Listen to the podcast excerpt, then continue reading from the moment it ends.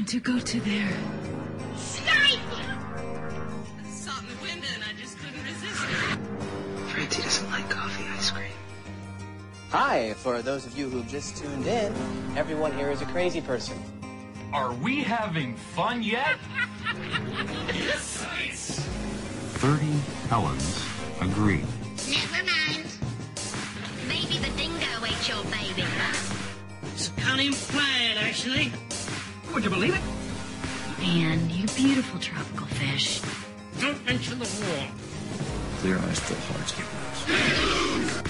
Hello and welcome to the Televerse Sound on Sight's TV podcast. This is Kate Kulzick and I'm joined once again by my co-host Mr. Simon Howell. Simon, welcome back. You survived the woods. Did I? Did I survive? Or is a part of me still there with the bears and the horseflies?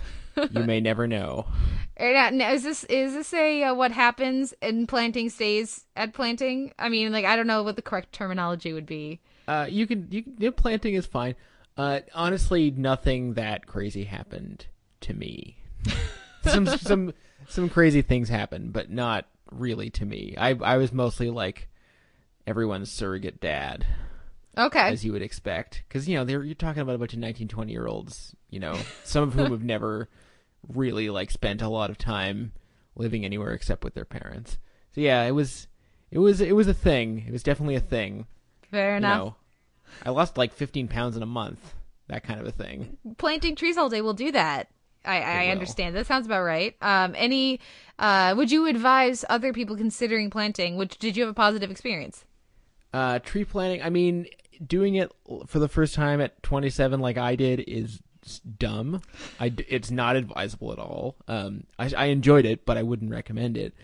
Um, if you're a younger person who has nothing to do in the summer, and uh, especially if you live in Canada, and you want to make some money and get fitter and um, cry in front of strangers, then it you may want to consider it. And the big question: Are you going to do it next summer? I probably won't be able to actually for reasons that I that are too boring to get into right now. But I think I'm going to have something else to do next summer. Okay. Well, that that I, I'm sure it'll be a uh, colorful experience for you to draw upon. A little life experience that uh, I'm sure will come up in the most random situations on the podcast. Yeah, it's it's it's definitely uh, it, it's got anecdotal value. It's CV poison apparently, but it's, other than that, it has other value. Good times. Uh, well, this week on the podcast, uh, the DVD shelf is back. We'll be talking with Alasdair Wilkins from the AV Club and debating Doctor Who about that Mitchell and Webb look, which was uh, a lot of fun. It's a British sketch show. Um, so that'll be coming at the end of the podcast. We talked with you guys this week on Twitter as well. I talked with Kevin. Um, I talked with uh, Kevin, Isandra, and Sterling about the amazing Screw on Head, which of course we talked about last week in the podcast. And Kevin recommends Project Geeker which is a cartoon or an animated series by uh, from Doug TenNapel. I probably said that wrong. Who also created Earthworm Jim? I remember watching Earthworm Jim, but Project Geeker does not sound familiar to me. Are you familiar with either of these? Uh, I mean, I I definitely watched a bit of Earthworm Jim as a kid. Whether it holds up at all or not, I have no idea. It definitely seemed like one of those grotesque ideas you could only get away with in the early to mid '90s. But no, the other one I've definitely never heard of in my life. Okay, I'm very intrigued. Now I'm gonna have to look into that. Uh, Carl, Carl made us a birthday cake picture. I mean, He, he did picture, yeah. No, it's almost as good as a cake. That was that was pretty boss. that was pretty sweet. So thank you very much, uh, Carl. Carl wants to know if we have watched Happy Valley. He says it's rectify levels of good. I've watched the pilot. I watched the pilot a while ago, and I think because of when it when I saw it, I just wasn't I wasn't ready for another grim police police procedural, particularly a British one, particularly given some of the subject matter. So I, I was able to acknowledge that it was good, especially you know the, the the lead performance is really interesting, and the character design as well. But yeah, I was not in a good place to be watching it. May I may give it another crack before the year's out because I have heard, you know, across the board solid things about it. Yeah, and that's one that I it's on the list to try to finish by the end of the year. By the time I get to my uh top, you know, t- top end of the year top top lists and everything. Um so I haven't had a chance yet, but hopefully that's one I I still haven't finished Orange is the New Black season 2 is another one that's on there for, for Netflix. Even Have you- I've finished Orange is the New Black season two. Do we want to start the list of shows that I've seen that you haven't seen over the course of the summer? Obviously, I have not planted a crap ton of trees, uh, or lost fifteen pounds in a month. But, uh, but, but you know, if we're gonna lay down shows, I mean, I'm I'm actually not that behind. I mean, you've seen all the pilots, which is impressive and probably sad, but uh, I I'm- I'm doing an okay job of catching up. We'll get into this later. well, uh, let's see. Brian says uh, he just finished season three of Spartacus. So good. Now, what I want to know, Brian, is do you mean the the final series of the show? Like you just watched the series finale? In which case, uh, yeah. And uh, I would have used more exclamation points personally, but yes. Or do you mean that you finished the third season that aired, counting the prequel season as one of those. So does that mean you still have a whole nother season to go? In which case you've got the best season to go. I'm curious. Yeah, you really do. Although you know the end of season two proper is also pretty damned amazing. So it either is possible. Either it's very possible. It's hard to tell with Spartacus. A lot of Spartacus is so good. Glad that you're enjoying it, Brian. Definitely. Whether you finished or you still have a whole another season to go, glad you're enjoying it. Talked the leftovers with Carl and Yvonne. Talked Buffy with Rowan and Caroline, and talked Doctor Who with Matt, Zach, Dan, Amanda, and Jason. Uh, I'm sure we'll have plenty more of all of those coming in the next few weeks. Um, but for now, any final thoughts here? How you feel transitioning? You mean it's we're back to the podcast? Yeah, you know, you just mentioned the leftovers, and if there's any show that I regret not getting to talk about because I was away, it's the leftovers. Because I actually, I, I kind of love the leftovers, and yet there at, at least there's there's at least two or three things about it that are actively insulting. So I, I think reviewing it week to week would have been really fun and really funny. But uh, I guess we'll, we'll have occasion to talk about it at some point in in year end discussions. Yeah, it'll definitely come up. But for now, let's uh, let's take a break. And we're this week we're gonna do comedies. Then we're gonna do a little bit of pilot talk. When we did our fall preview, I had seen very few of the pilots at that point. I've now seen um, pretty much everything except CBS. CBS doesn't give me screeners, but I've seen the other ones. So we'll talk about the pilots that are coming up in the next week, um, so that you guys have a sense of what's coming back between now and when the next podcast is going to come out. Um, and then we'll we'll move on to the genre and drama before going to the DVD shelf. So that's what's coming this week on the podcast. Uh, let's take a break and come back with our week in comedy.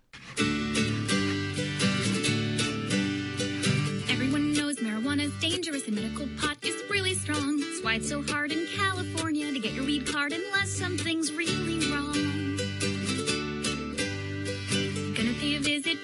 doctor. It's a long shot, but I gotta try. He hands me a list of all the ailments I can have to qualify. Can't believe what I am reading. This is just what I've been needing. A government supply to get legally high. Weed card, it's what I need. Hardly ever okay, always. But it's not an addiction, cause my doctor gave me a prescription. This week in comedy, I'm going to preview the New Girl and Mindy premieres, and I'll talk a little bit about The League, uh, Teflondre, and Garfunkel and Oates' third member. Then we'll talk, uh, both talk Married, Halloween, and You're the Worst, Constant Horror, and Bone Deep Dissatisfaction. So first, New Girl and Mindy Project are coming back this week or tonight. By the time you guys are hearing this, they might have already come back. By the time you're hearing this, I've seen the first two episodes of this season of New Girl. I've seen the premiere of Mindy. Um, these I probably would not have watched if there weren't screeners.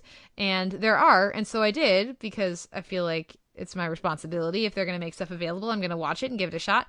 And I'm glad that I did. The first two episodes of of New Girl work uh, pretty well. They do a good job of getting back to the dynamic um, before Nick and Jess were together without ignoring that element of their relationship and how it affects the rest of the group. These are um, they're fun and they do you know the, the group dynamic is certainly just it's so much better when they don't think that nick and jess arguing is funny because it's not. Uh, so there's there's none of that which is certainly a move in the right right direction for me. And uh, yeah jessica biel and reid scott are in the premiere Jessica, Jessica Biel gets more to do. Reid Scott gets almost nothing to do. He's very much wasted, which is disappointing. He, they cast him as handsome guy, basically, um, when he's shown he can do a lot more on Veep. And um, I would have liked to have seen more of him. But uh, in general, it's a it's a fun premiere, and uh, I look forward to uh, probably following along with New Girl again, even though I was so ready to break up with it after the end of last season. Mindy Project uh, has Mindy and Danny together. Uh, it's I think the the premiere is called "We're a Couple Now" haters or something like that. Um, so so the stuff with Mindy and Danny works pretty well. It's overly heightened to the point that it's ridiculous. I can't believe that they would have Mindy saying what she is saying about him um, at the office. It's a whole privacy versus um, Mindy's personality kind of conversation there. Uh, some of it works pretty well. It's certain the two have chemistry like gangbusters so that certainly is a good thing and it looks like they're to be in for the long haul with that couple at least for now and that's a good thing as well. So i continue to have frustrations with the mindy project but this premiere for the most part worked even if i don't think it's going to win in, over any new viewers. So simon i don't think you're going to suddenly like the mindy project from this episode Yeah, it's seeming a little bit late for that. Yeah. Um, let's move on to the league, uh, Teflondre, and I am so disappointed that Teflondre is over. It is really, I mean, what it was such a fun concept and so well executed on the show. Uh, I'm I'm bummed that we're back to to normal Andre by the end of this, but uh, but this episode was, you know, it, it had some nice laughs. I enjoyed it and um I, I, guess i'll just wait to say more. Again the league is such a consistent show. It it knows what it its voice is so completely that it can be difficult to have new things to say every week without just saying this was funny or that was funny.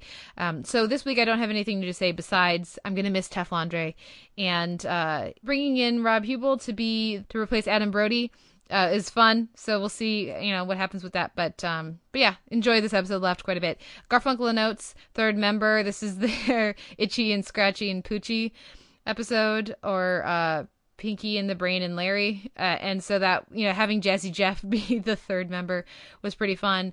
Um, but in general, this I would say was not one of the more memorable episodes the songs were good. Uh, I like the dream, the random like they bring in the Apple song, the Garfunkel oh, Garfunkel and Oates Apple song as part of Kate's like daydream. That worked pretty well. Um, but on the whole, fun, just not as memorable as some of their other entries. Let's move on to stuff that we can both talk about. So, uh, t- tell me a little bit about Married. How much? What what episodes of Married have you seen?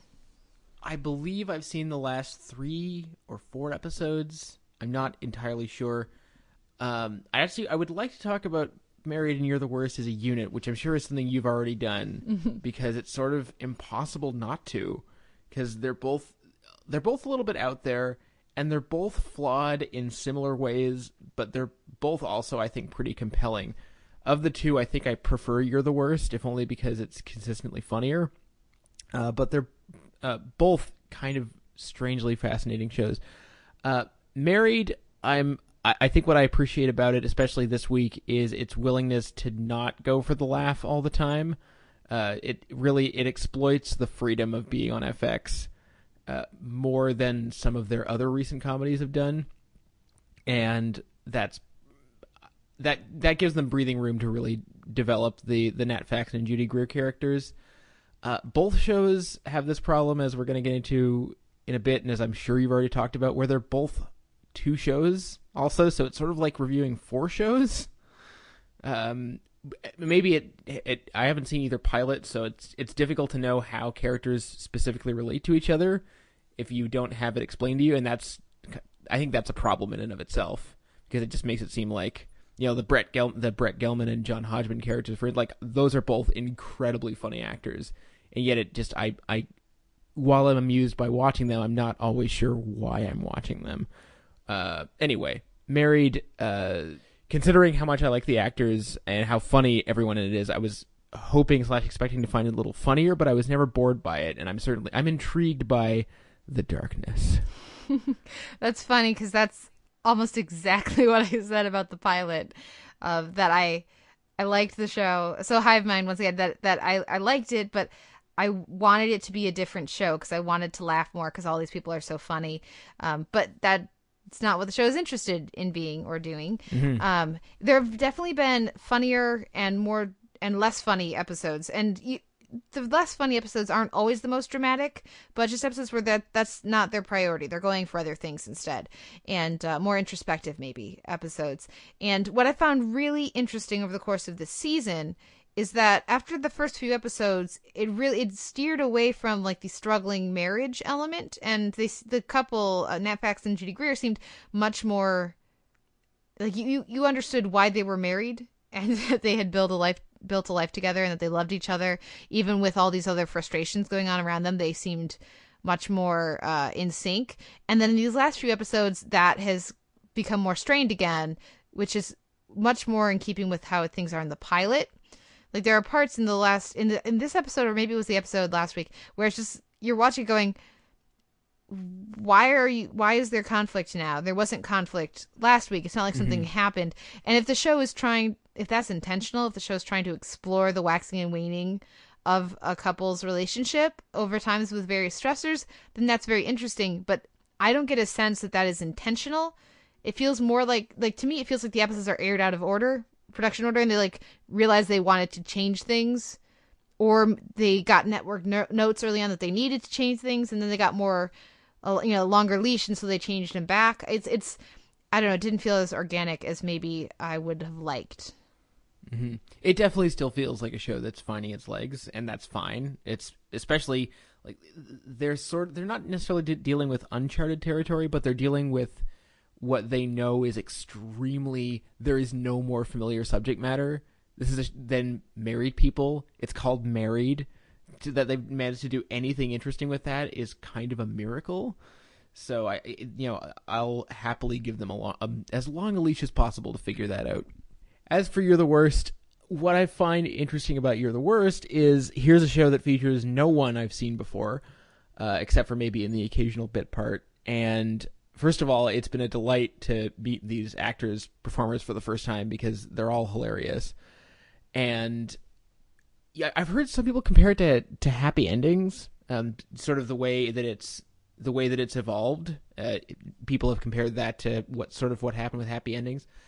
I kind of get what they mean, sort of, some of the time. But I think uh, what's fascinating to me about this show is that they've found a way to merge sort of the um, misanthropic humor of something like It's Always Sunny with sort of a more traditional sitcom that's earnestly interested in its characters' relationships. And it doesn't always work. And once again, we have supporting characters that don't always tie in very well with the rest of the show. In particular, of course, their PTSD afflicted roommate. A lot of that stuff just doesn't work for me. oh all of that stuff works for me all of it i Oh, love really? i All love edgar yeah i think edgar's the Yeah. best part of the show Really? i think he grounds it otherwise it's only stuff you've seen before Mm, I'll have to think about that. I do. I think his moment in this ep- his breaking point moment in this episode is great, uh, but a lot of the other stuff didn't really work for me. That being said, um, I think that the the choice to finally have flashbacks explaining stuff in the penultimate episode was actually really clever, and I, I assume there weren't any flashbacks before that ever. Nope. Yeah. So you're she, Kate shaking her head at me. Uh, that was great, and I just I I am charmed by the show as much as uh, much like Married. I think it still has some kinks to work out, but I'm very. They could kind of go a variety of different directions with it, which is not usually the sort of thing you can say about a, a show with a scenario like this. Well, and I I really appreciate the way that they took the rest of the season and built up a very traditional expected sort of arc doing it you know with its own tone and with its own voice and with characters you know the way that they've explored lindsay and really fleshed her out they first they did that with edgar then they included lindsay in that um that's been been very you know very well done. However that central arc of oh these wacky kids will they ever get it together kind of a thing. Um that that's that's all something we've seen before. They're terrible um, but they don't make you they don't like all of a sudden now they're together and so now all of a sudden they're good people which is a little different than what we, what we usually see. But then to take that and have it take such a real turn in last week's episode the end of last week's episode uh, where the couple couple breaks up they break up for good reason with with element based on things that make sense to what we know about the characters. And then this episode, uh, you know, I think I would tra- t- trace it right back to what you said with Edgar's Edgar's breaking point of no, you were better when you were with this other person, and I'm not going through this roller coaster again. This has been this is bullshit. you got to fix this. It's great. Yeah, that that that is definitely a good moment, and I like that he's that he, he makes clear, you know, you were a little better. You weren't good, but you were a little bit better. Um, yeah, and there were a lot of great moments, like the in particular the the the scene with the ex, um, another character that only kind of works for me, um, was was great and just felt very natural. And it, it's nice when you can make a scene that's both believable for the characters and funny and unexpected. That's always a nice mix. And once again, manages to find little moments of pathos that could feel corny or unearned that it manages to do just right. So yeah, I, of the two, I think it's probably the more unequivocal winner. But I, I'm very glad that FX took a chance on both series because they complement each other so well. And they haven't announced pickups for either of them for next season. So I know a lot of people seem to have really fallen, like you said, the word charmed. And I think that's how a lot of people feel about You're the Worst. Um, I, I've really enjoyed it from the first few episodes, but I'm glad that people, there are more people on the, you know, on team You're the Worst now. Uh, but there's a lot of people who are to just be pissed if if it doesn't get picked up for a second season because I don't know they get, what more they can ask for a comedy in its first season. Other than obviously it'd be great if it had more viewers, but I think Yeah. it's done a really good job in this first season. Yeah, and there's no way it's expensive, and uh, either either show really, and it's not as though FX has launched like a lot of great new comedies recently. Yeah, so we'll see. Fingers crossed. Uh, we'll certainly talk about both these guys a little bit more next week with their season finales. But um, but yeah, very glad. I'm glad to hear that you're enjoying enjoying both of these. So, what wins your week in comedy this week? I will give it to you the worst.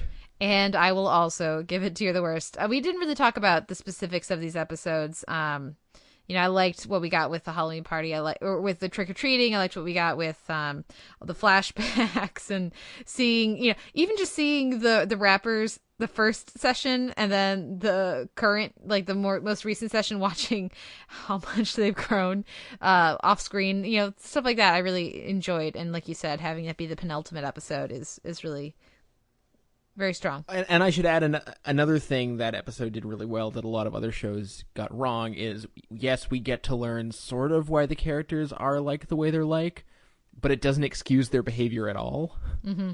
That's an important distinction. Definitely. Uh, well, we'll talk more about these guys next week. Um, but for now, let's take a break and come back with a little pilot talk. My name is Henry Morgan. I work for the New York City Medical Examiner's Office.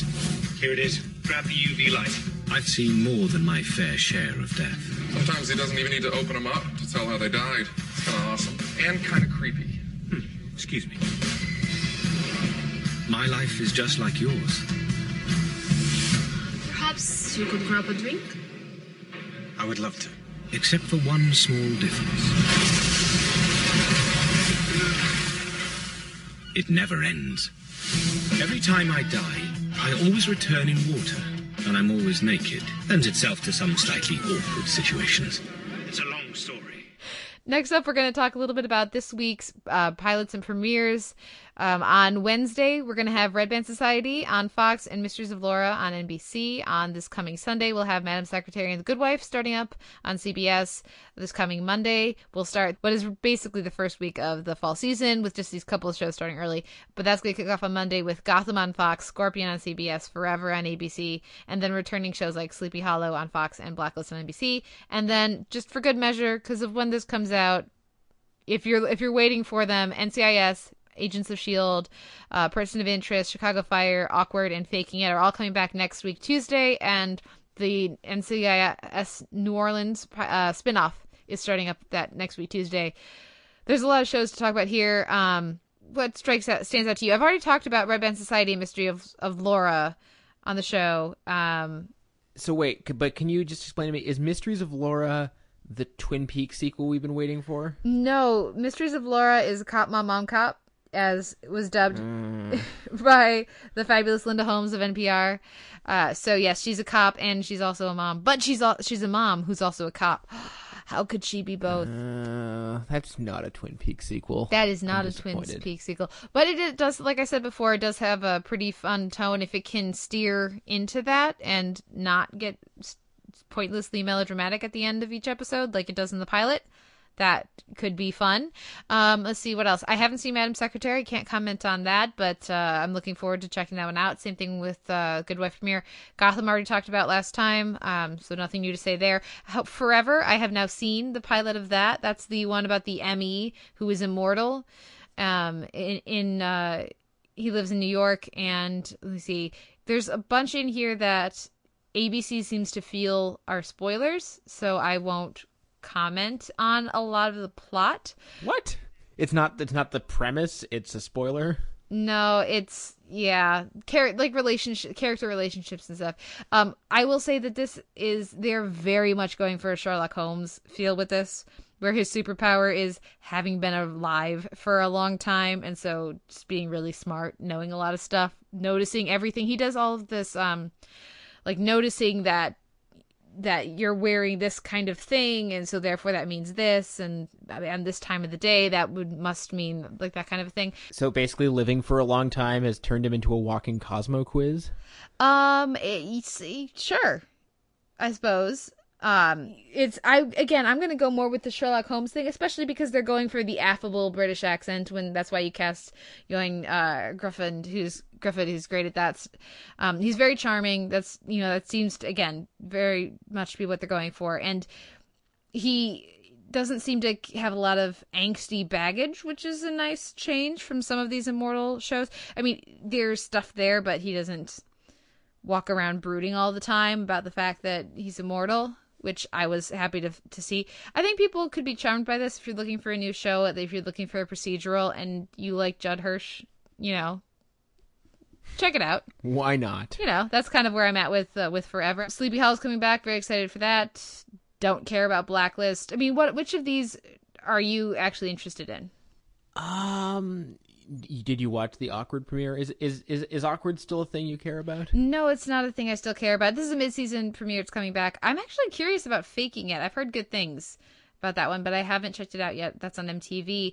Um, no, I, I just awkward lost me when it went from the show that I really very much identified with to a far more typical high school drama or soap opera kind of thing and and that happened right around the time that the creator and showrunner left and or was replaced so uh, i don't really feel bad about not following that one at this point Fair enough. And uh, what exactly is Scorpion? Scorpion is a show on CBS. It is about a group of geniuses, the computer geniuses who um who who solve crimes together. So Robert Patrick uh go works f- like freelances sort of for the government is what I understand. And he but he, he he can help them but he needs to bring in his own people.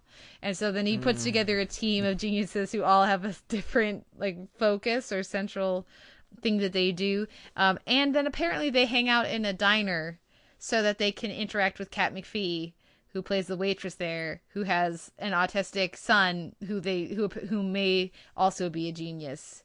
So Oh God, magical child. magical magical autistic child.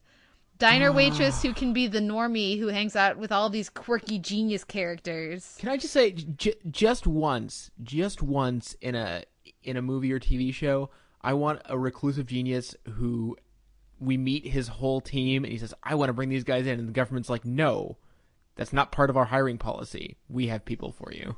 and They're they're, very real- good They're very good. I feel like MacGruber kind of did that, uh, but I just feel like that should happen more often. yeah that, that could be fun yeah i'm not i don't have high hopes for scorpion um i can't recommend anybody watches it i know i wouldn't want to watch it based on its premise i wouldn't want to watch forever based on its premise but then i you know had access to the screener watched it and found it to be surprisingly charming so who knows maybe maybe scorpion will be surprisingly charming as well There you go. And you've also seen Gotham, which I understand is a thing people are excited about. yes i understand it's the thing you're not excited about ah, Honestly, I love Ben McKenzie. I love Donal Logue. there's probably other good people in it because if they've got them, there's probably others.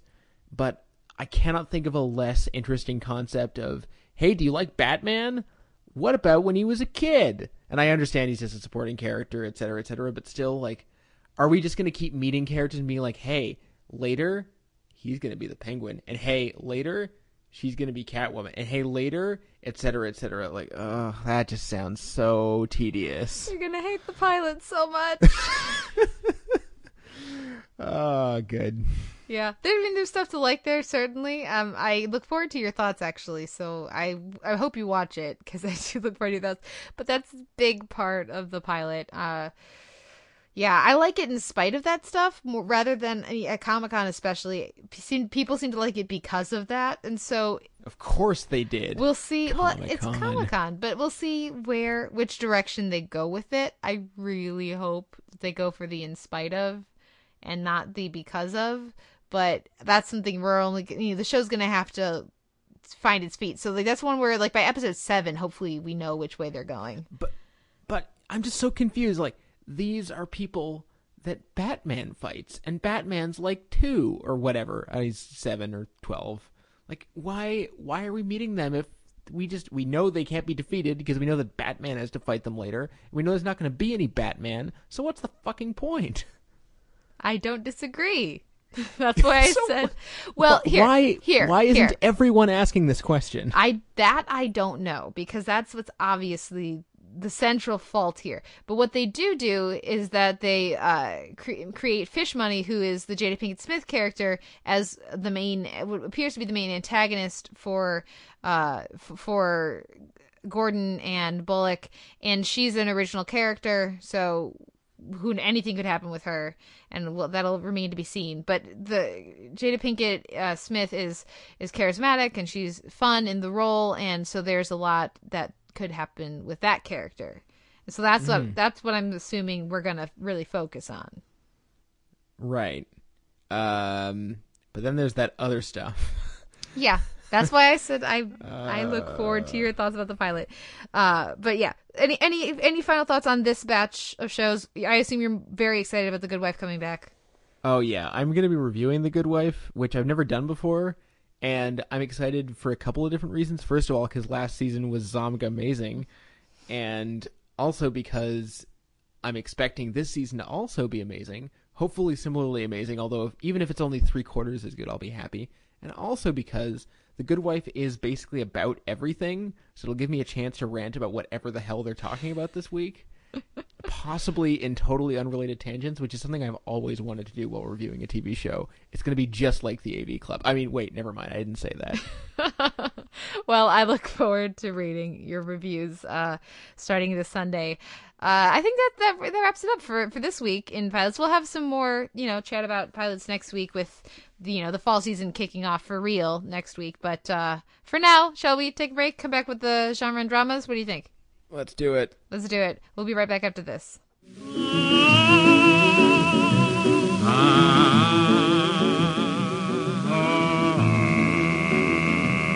His name was Yuba. He was homely, he was dumb. And so was Yuba. Just a big ambitious bum. He wouldn't do a so much as chew a piece of gum, so this is news to me. Ba-doopa doopa doopa doop. I understand her. He's an overnight success. He's in demand. And you never could have guessed. Well, he found a big bass tuba. Then he bummed his way to Cuba. And the rest. And the rest is history. Down in Havana, there's a funny-looking booba. He plays the rumba on the tuba down in Cuba. Oh, any sap will sell an apple, but this chap would rather grapple with his oompa oompa oompa. They prefer it to a boopa doopa doopa. Oomp oomp. They love the rumba on a tuba down in Cuba. Ah. This week in genre and drama, I'm going to talk a little Z Nation, Puppies and Kittens, which is their pilot. Uh, then we're both going to talk a little Doctor Who, Listen, and Outlander, The Garrison Commander. Then we'll move over to the dramas, and I'll talk a little The Honorable Woman, The Hollow Wall, which is the penultimate episode, before we both dive in with The Knick, Ca- They Capture the Heat, uh, Empire, The Good Listener, and then Masters of Sex, Below the Belt. So first, Z Nation, Puppies and Kittens, and this pilot... I this pilot is very interesting to me because its tone is all over the place. And so the first part of the pilot seems like it's going for a fun and more it feels very much like a response to The Walking Dead. But with some elements of uh of more serious touches, some some more pathos in there, just a little bit, not a lot, but something that feels you know, there's a lot of gravitas from the Harold Perrineau character. And then, and if you don't want any spoilers, hopefully by now you're not listening anymore. Then they kill Harold Perrineau and have him get eaten by a zombie baby. So, uh, it goes. It just takes a right turn for comedy. But the, what the trouble is, they they kill their best actor in in the pilot, which I get that, but I mean, it's not like they kill like the most famous person in the world, it's Harold Perrineau, whose work I've enjoyed for quite a long time, is uh, you know, very a very reliable uh character actor on television. Um, certainly people are very excited about him being in Constantine this fall. And I was watching this pilot going, how's he, how did he do this one in Constantine? And I was like, oh, that's how. But as soon as he's gone, everybody else's level just goes down. And all of this, the, like, the more dramatic elements that had that were so successful in the first part of the uh, episode just completely go away and then they're going for what just becomes straight up B movie kind of comedy and the just the the performances are just they just immediately suffer as soon as Perrineau is, is dead. I mean, I love that they did a zombie baby. Come on, right? We've been waiting for haven't we been waiting for a zombie baby on one of these shows, Simon? I guess. I mean, I've probably seen more zombie stuff than you, so I've had my share of zombie babies. But you know, you can. There's always room for more zombie babies. I mean, there's trying to kill a zombie baby, but it's just it's hard to aim at something that short. It just it works. Is it cute or hideous? Uh, it it starts as cute and then it dies and becomes a zombie baby and then it's gross. Oh, fair enough. This is not a Who Framed Roger Rabbit style baby. That is also yeah, fair enough. Yeah. Well, I- I think it's important to note that this comes to us from the asylum. I haven't seen this pilot, but I think uh, based on their track record, going to them for responsible use of actors or consistently good acting or writing or production values or integrity of storytelling in general, probably not a good move. Well, this it was just like okay, there's there's elements of the cast here that are weaker, but but with Harold Perrineau and DJ Qualls, there's a lot that they can do.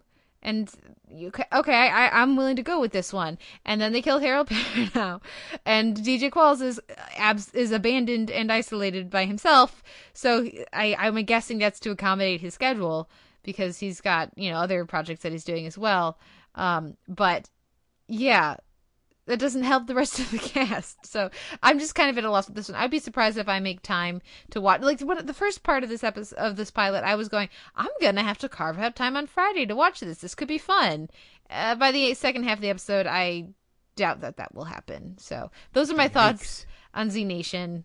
Um, I'm sure there are people who will very much like, you know, they, they, how did you find us? Well, we talked to, the, we ran across this prison with a, co- a former cop and a bunch of other people, uh, and they told us where you were. So, like, they have, like, if they keep with, like, the Walking Dead shoutouts, that could be kind of fun. Nice little running commentary on it. Uh, I I read this, I read a review. We, we have reviews of it going up at Sound on Sight. Um, but one of the reviews I read had this great line about how it's nice for once that in a zombie show, the question of who are the real monsters is they're fucking zombies. The zombies are the real monsters. That's funny. I mean, that's you know that that's the kind of show that this is. So you know, I, I'm there's certainly a place for it, and I'm sure there are some horror fans who are very happy to have it around. But for me, I don't know. Um, things are about to get crazy. This one's gonna fall through the cracks, I would imagine. Um, but let's move on to one we've both seen, and that's Doctor Who. Listen, this one got a huge amount of praise. Everybody was very excited about this one. I have my review up at Sound on Sight, and I liked it quite a bit too. I just had problems with how familiar a lot of it was. But I can't argue with that scoring. I can't argue with the direction and the cinematography and Peter Capaldi. Uh, this was very effective for me, even as I was recognizing some of its faults. This is our first chance to talk about Doctor Who since Capaldi came back. What do you think of this new Doctor? What do you think of, of Capaldi's Doctor? Um. Okay, well, first of all, I love Peter Capaldi in general. I think he's a brilliant actor. So funny on the thick of it, and great in some other things as well. Um, I mean, here's the thing. I jumped right to this episode. I didn't see the previous few, so I'm not totally sure what they're going for with this doctor. He seems to have memory gaps.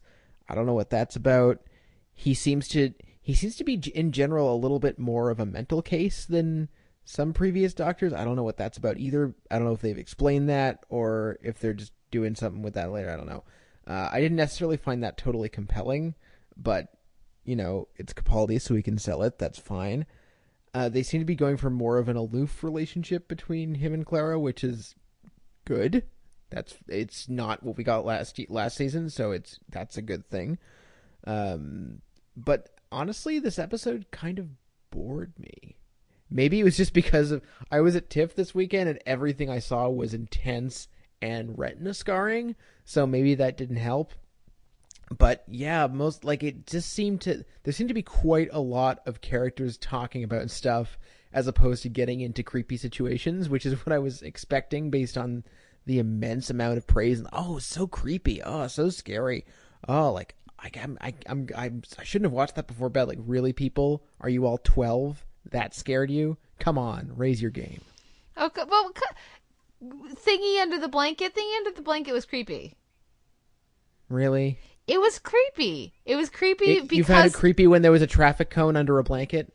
I found it creepy when there was. I thought it was filmed in such a way you didn't know how big it was or small it was. They didn't put allow it to be in perspective. Um, so you, it seemed like it was growing and becoming massive when in fact it, apparently that might not have been the case. I think that they again the the the MVP for this episode, as far as I'm concerned, is Murray Gold and his scoring because I'm watching this and they have clustered strings, uh, you know, in in like half steps and dissonant intervals. They have a consistent rise of the uh, of you know in that opening scene particularly, um, they they have the strings continuing to rise and then drop back down, but but never quite resolving, and that's that kind of stuff. I'm s- sitting here watching it and like not realizing that I'm not really breathing and then I'm then why am I not breathing and I'm realizing it's because of the scoring. It's it's very over the top or very present scoring, but it was effective for me. Did Did you just say nice things about Murray Gold? I did just say nice things about Murray Gold. It's possible for me to say nice things about Murray Gold. Uh, I love his Eleventh Doctor theme. I, I'm- That's about it. Okay. and this, and you like and this. yeah. Uh, I, I he gets tends to be over the like really massively over the top kind of killing some of the stuff some of the scenes with some of his scoring but it's hard to know how much of that is him and how much of that is what the producer wants. So that's one of the challenges with assigning blame to scores. You never know if that's really what the composer wanted or what the producer wanted. It's a collaborative medium. But here i thought it was very effective so i think he deserves some praise I, I think for me, what really didn't work was the thesis of the episode, which is about how fear is important and and fear is healthy and fear is good for you and fear blah blah blah. Characters going on about fear and the thesis about fear and fear is your companion. Oh, do you like how I threw companion in there? Like, oh, come on, Moffat. that's also a first Come doctor off, quote. Come off it, Moffat. but uh yeah the, you know it was more effective for me than it was for you clearly. Uh, i thought the this last scene in the barn worked well. I didn't it didn't ex- explode my brain like it seems to have everybody else's but uh, i thought it worked. And um yeah i, I would just again this uh, the other thing that really worked for me about this episode was danny pink. That character's really worked as far as i'm concerned. And the way that they've been showcasing clara all season um, that continues here, and that was also very effective for me. So yeah, I thought it was another strong episode in what has been a real return to form for the series. But so then, any other thoughts on Doctor Who, or shall we move on? Uh, yeah, not really. This this if you could see, I'm making the hand moving over the head because it went over mine, or possibly very far under mine this week. I don't know which which it was. Well, what about Outlander episode six? Which again, have you seen any other episodes of Outlander? Or did you just jump in with this one? I totally just jumped in this week and Okay, I have some questions. So, is it normal for an entire episode to be like two scenes? Um, it's usually there's a few more.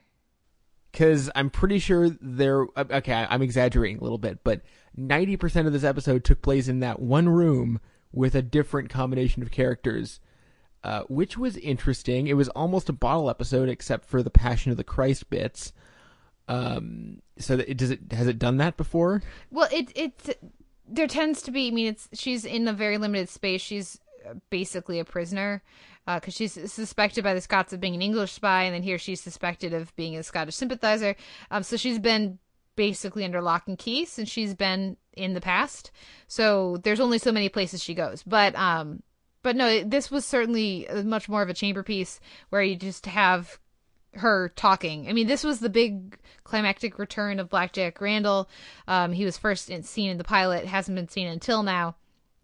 So no, this was even more talking and sitting in a room with uh, people than than the show normally does. But it is it is a very uh, it's very much a talking kind of show. This is probably the most talky show, uh, maybe even since TNG. Uh, so this there's Damn. a there's a lot of talking on this show. Right. But then sometimes there's whipping. And I guess we should probably talk about that. I guess what I find interesting about this show based on this one episode, so this is all conjecture, is when I first heard about it, it sounded like it was a very possibly even refreshingly feminine and soapy take on, you know, this this kind of, you know, vaguely I mean, we're calling it a sci-fi show. We're putting it in genre, but it's really more of a drama. But still, it's sort of this isn't the kind of subject matter you, you're used to seeing get even quasi-serious treatment on TV with this sort of perspective. And the fact that it was Ron Moore doing it uh, was also interesting. So I wasn't really expecting something so brutish, uh, which is kind of an interesting combo. Yeah, I think they've done a really good job of fleshing out Claire. Um, Fleshing. this is by far, uh, by the way, that that we haven't had anything like that whipping scene on the the show so far. So, um, yeah, that that was something new uh, this week. But they've done a good job with Claire, and I, I complained the first few weeks of her feeling too Mary Sue. Um, and not having any flaws, and they've they've certainly helped with that. I mean, when you just look at the plot points here, it's like, oh, look, she's gonna have to marry Mr. Gorgeous Scottish Right, guy. Oh no, it's the only thing she can do if she's gonna get Ah, back to shucks. her own husband and her own time. Um, but you know, the fact that they make such like a blatant, really, guys, plot point, they they make it work as far as I'm concerned, and so that's Yeah, impressive. yeah. Yeah, that's what I meant about sort of the tropes of like the romance novel being taken seriously creates this sort of pleasant cognitive dissonance, especially when placed next to let's have 5 minutes of this guy getting whipped almost to death. Well, I just, I just, you know, I love the end of the episode where she basically, I'm assuming that's her agreeing. She's like, I'm getting drunk. yeah, that was that was a great moment, and, uh, and also because I was I was unprepared and hadn't watched the show before, uh, I was pleasantly slash, uh, I, I guess no, what's the word I'm looking for? I was appropriately, uh, appropriately shocked by the stomach kicking, uh, etc., which I didn't see coming. So, good job, Ron Moore. Because maybe we were supposed to see that coming, but I certainly didn't. Well, I, just, I was like, there's no way that he's, oh, he talks to her for 30 seconds, and this guy that is introduced, uh, trying to rape her is, you know, oh, I'm, I want to just apologize. He's like, I'm like, I don't believe it. So I was, I did, I did not expect him to just punch her in the stomach. And you know, I always appreciate a show that has somebody get the wind knocked out of them and actually has them get the wind knocked out knocked out of them. She gets just leveled and she just like can't, you know, t- she can't catch her breath right away and then he just starts kicking her. I mean, that's what it looks like when you beat somebody up and I love that they actually did that. Yep, I've I've had the wind knocked out of me. It's a lot like that. Yeah. Any other thoughts on Outlander? Are you going to catch up with some of the other episodes or are you just going to keep going forward? I'll I I will see what I have time for. I'm in school now, so it's tricky, but I will. Uh, I'll certainly at least keep going with it. It's it's an interesting uh, it's an interesting little show. Well, let's move on to the dramas, and I'll kick things off with the Honorable Woman, The Hollow Wall. This is the penultimate episode, so I'm gonna I'm gonna just not you know kind of glaze over this one. Hopefully, you'll get a chance to catch up with the show before the finale next week. But this was another uh, interesting episode, and um, you know they have. I'm sure most of us did not expect that conclusion, and uh, it's tricky for me because I watched this episode and then said, okay, screw it. I've been good all season. I'm watching the finale because I have them. Uh, but I've been trying to watch along with everybody else and not get ahead. So I don't want to say too much because, of course, I've seen the finale and I watched them back to back. So I'm not exactly re- remembering where the cutoff is. Uh, but I will say I thought they they the end of the episode works really well. The climactic conclusion and reveals and all of that, and uh, I think you guys will all enjoy the finale. And I guess I'll leave it there and be very vague um, until we talk about it next week. Any do you have? Is this one that see? This is one of the big ones that I would say that you haven't had a chance to catch up with yet. Yeah, this is the major one because I'm I'm honestly I'm waiting to just sit down and watch it in a sitting. But can you clarify something for me? Is it just a short first season or is it a mini series? It's a mini series, eight episodes, one and done. And the ending's the ending. The ending's the ending. All right, then now I'm looking forward to it even more. okay, well let's move on to the the drama series. And first up, we have the Knick. They capture the heat. This is your first chance to talk about the Knick. Uh, what do you think? Have, again, did you just jump in with this one, or have you seen the other episodes? No, I'm actually caught up on the Knick. I've I've watched all of it, and oh, the Knick, the Knick is. I, I'm sure you've already gotten into this, but it is one of the best looking, sounding, and feeling shows. Not just on, but maybe ever made. It's just an amazing show to watch. The fact that it's shot in Manhattan, like, I don't even know how that works. Like I don't, I, I don't really, I don't really. I, I assumed it was shot in you know Toronto or Vancouver, like everything else. But no, it's it's set. You know, it's shot where it's set, kinda. Uh, you know, with a few with a few alterations. Obviously, that's amazing. Uh, the music is mind blowingly amazing. Cliff Martinez, what? Uh, yeah. Cliff Martinez, oh my god, blows my mind every week. Just the notion of, of having a pulsing electronic score for this show, it makes the show. There's other things that also make the show, but that thing really makes the show. Um, and it's so weird that there's so many aspects of the production of the show that are so sophisticated, bleeding edge, fantastic, and wonderful. And yet there's aspects of the writing that are so transparent and clunky and awkward that in, in particular this was last week's episode for instance but like the way that we got a you know a bloody attempted abort abortion that goes wrong so that a character can understand why another character does back alley abortion so you've just invented that character to prove a point like stuff like that just really gets my goat and i feel like there's something like that every week. Yeah the the nun and ambulance driver characters work really well for me. Um so that does not feel as uh as forced maybe as some of the other elements do.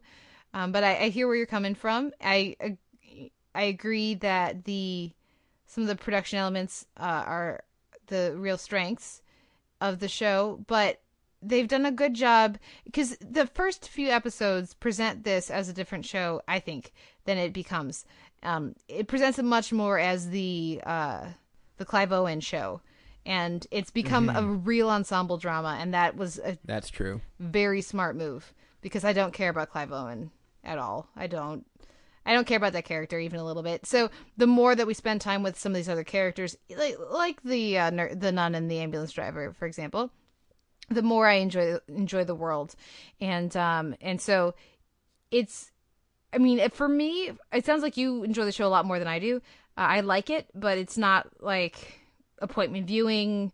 I have to, you know, at times I have to remember that it's coming up that I need to watch it. I'll be like, oh yeah, that's right. There was another episode of The Knick. I should watch that as opposed to I can't wait to, you know. Um, so while I, I really enjoy it while I'm watching, it's not one that's become something that I always look forward to. And so I'm hoping that in the next few episodes before the end of the season that'll happen. It'd be great for it to make that leap. Um, but it's still not quite there for me.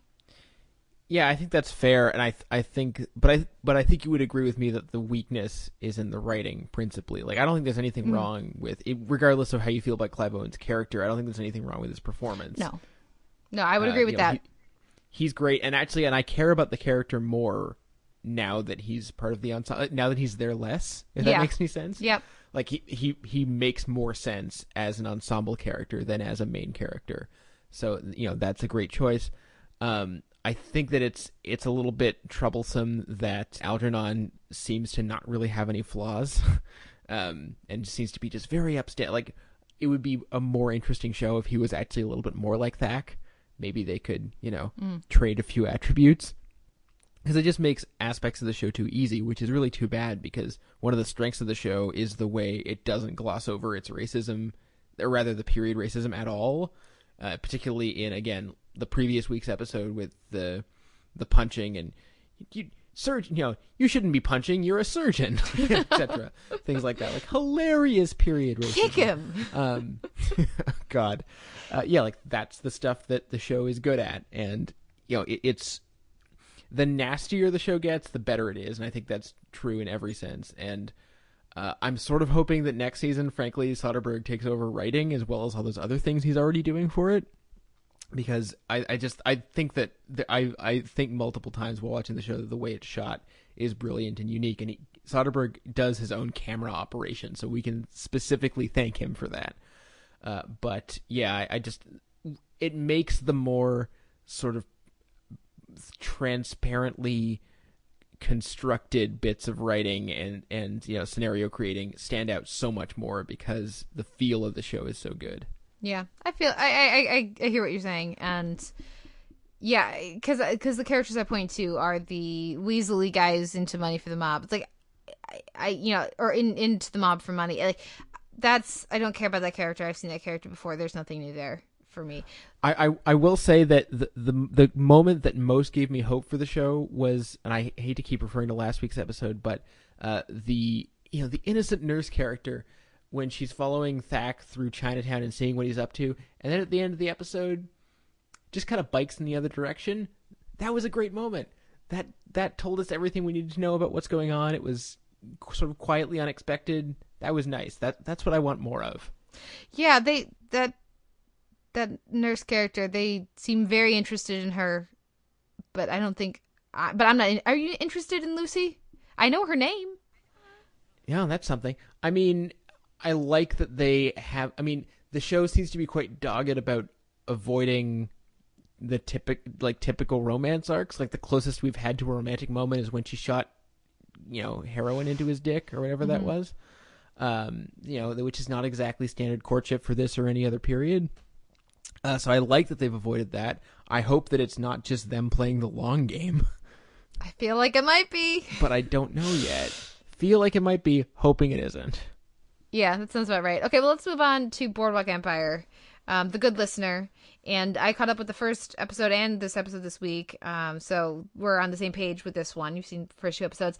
And I mentioned it previously, and it's now proven to be true. The magic of not reviewing a show. I really enjoyed these two episodes. I was so glad to be back in this world. I did not expect that after last season. Last season became a slog for me. Um, but I mean, it certainly helps that one of the first characters we see is Sally, who we loved last season and is great here as well. Uh, what did you What did you think of these first two episodes?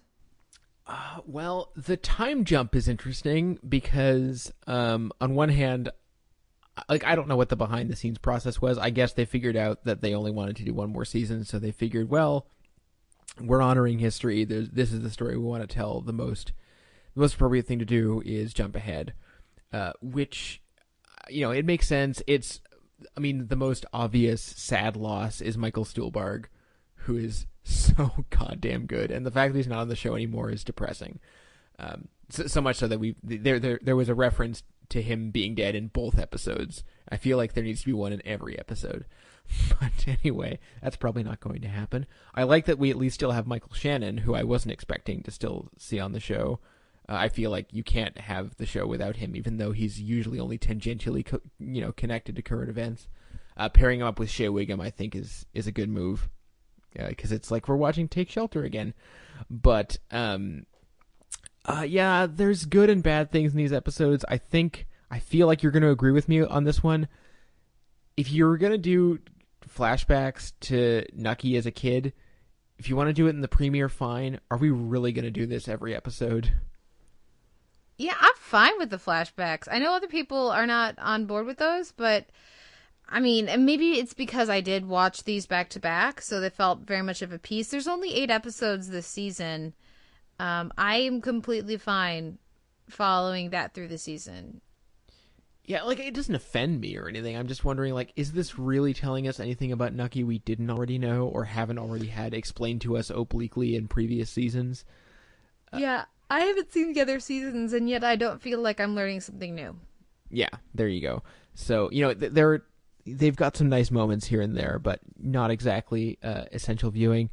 Uh, I did like the reference uh, and visual callback to to uh, Billy that we got in the second episode. I don't think that means anything to you, or does it? I don't remember. Anyway, I forget which seasons you've seen. The name is familiar. I've only seen the last season and then the little bits of the season. Okay, yeah. So you have no idea who Billy is, but we we saw a, an image of her in the second episode, and she was a big deal a couple seasons ago. Anyway, Yeah, I I'm I read up.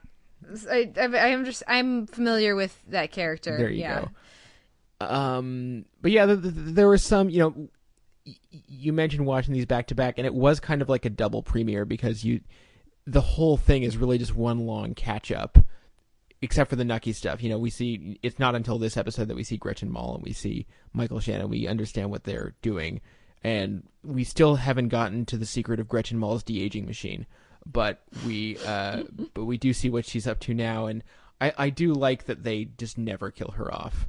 Um, it was annoying at first, but now I've come to respect it. Yeah, she's just too great. To, for, it's, it's sort of like the Michael Shannon thing, where yeah, it would have made sense for them to write him off seasons ago, and the show, I think, suffered for not doing that. It would have been cleaner uh, and just worked better if they had, but then they wouldn't have Michael Shannon, so it's hard to fault them. exactly. Yeah. You know uh, they haven't done a good job of making him feel uh connected to anything that's going on. This season uh, really improved having having like you say having uh i forget the character's name. Shea Whigham there uh makes a big difference in how related he feels to nucky if nucky's supposed to be the center. Um so you know that's uh that's certainly a big improvement on where he was last season or what they did with him last season. And yeah what about what about chalky? Any thoughts Uh, well, again, we only saw him in the premiere. Um, I mean, I don't know why, but for some reason, the second we saw him in prison, I knew that he wasn't going to be in prison by the end of the episode. So none of that really uh, came as a surprise. Although the premiere has some uh, really effective moments of sudden, shocking violence, and it's hard to do that in 2014 uh, because you and I, we've seen pretty much all of it. Um, and after this weekend, I've now seen even more than you. oh, I've seen some things. Anyway, um, but uh, so that's always nice when someone can can still uh, jar us with a moment of violence and remind us that screen violence is supposed to be jarring some of the time. But uh, I would say that the I don't, I don't know about you, but plot thread I care least about Nucky's son. Don't care. Find the the the actor anti charismatic. I think I'm fine with that, and uh, because I think it could lead to something interesting, so I'm willing to go with it. Especially, we spent all that time with him last season, so I sort of feel like they better make that time we spent with him last season mean something. Right, if they're going to yeah. do that, I feel better about having had to write about him every week last year.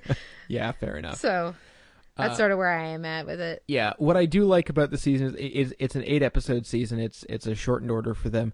I've noticed this is happening a lot recently, uh, specifically on HBO maybe, but shows getting sh- just sort of these quick one off ender seasons, uh, which I think it's going to turn out to be a good move for Boardwalk Empire because it gives these episodes more of like a sort of Godfather 2 feel where it's sort of like an overview of events rather than seeing all of the events, if that makes any sense. We're getting the highlight reel of the rest of it, which is maybe would have been a good approach for Boardwalk Empire the whole time.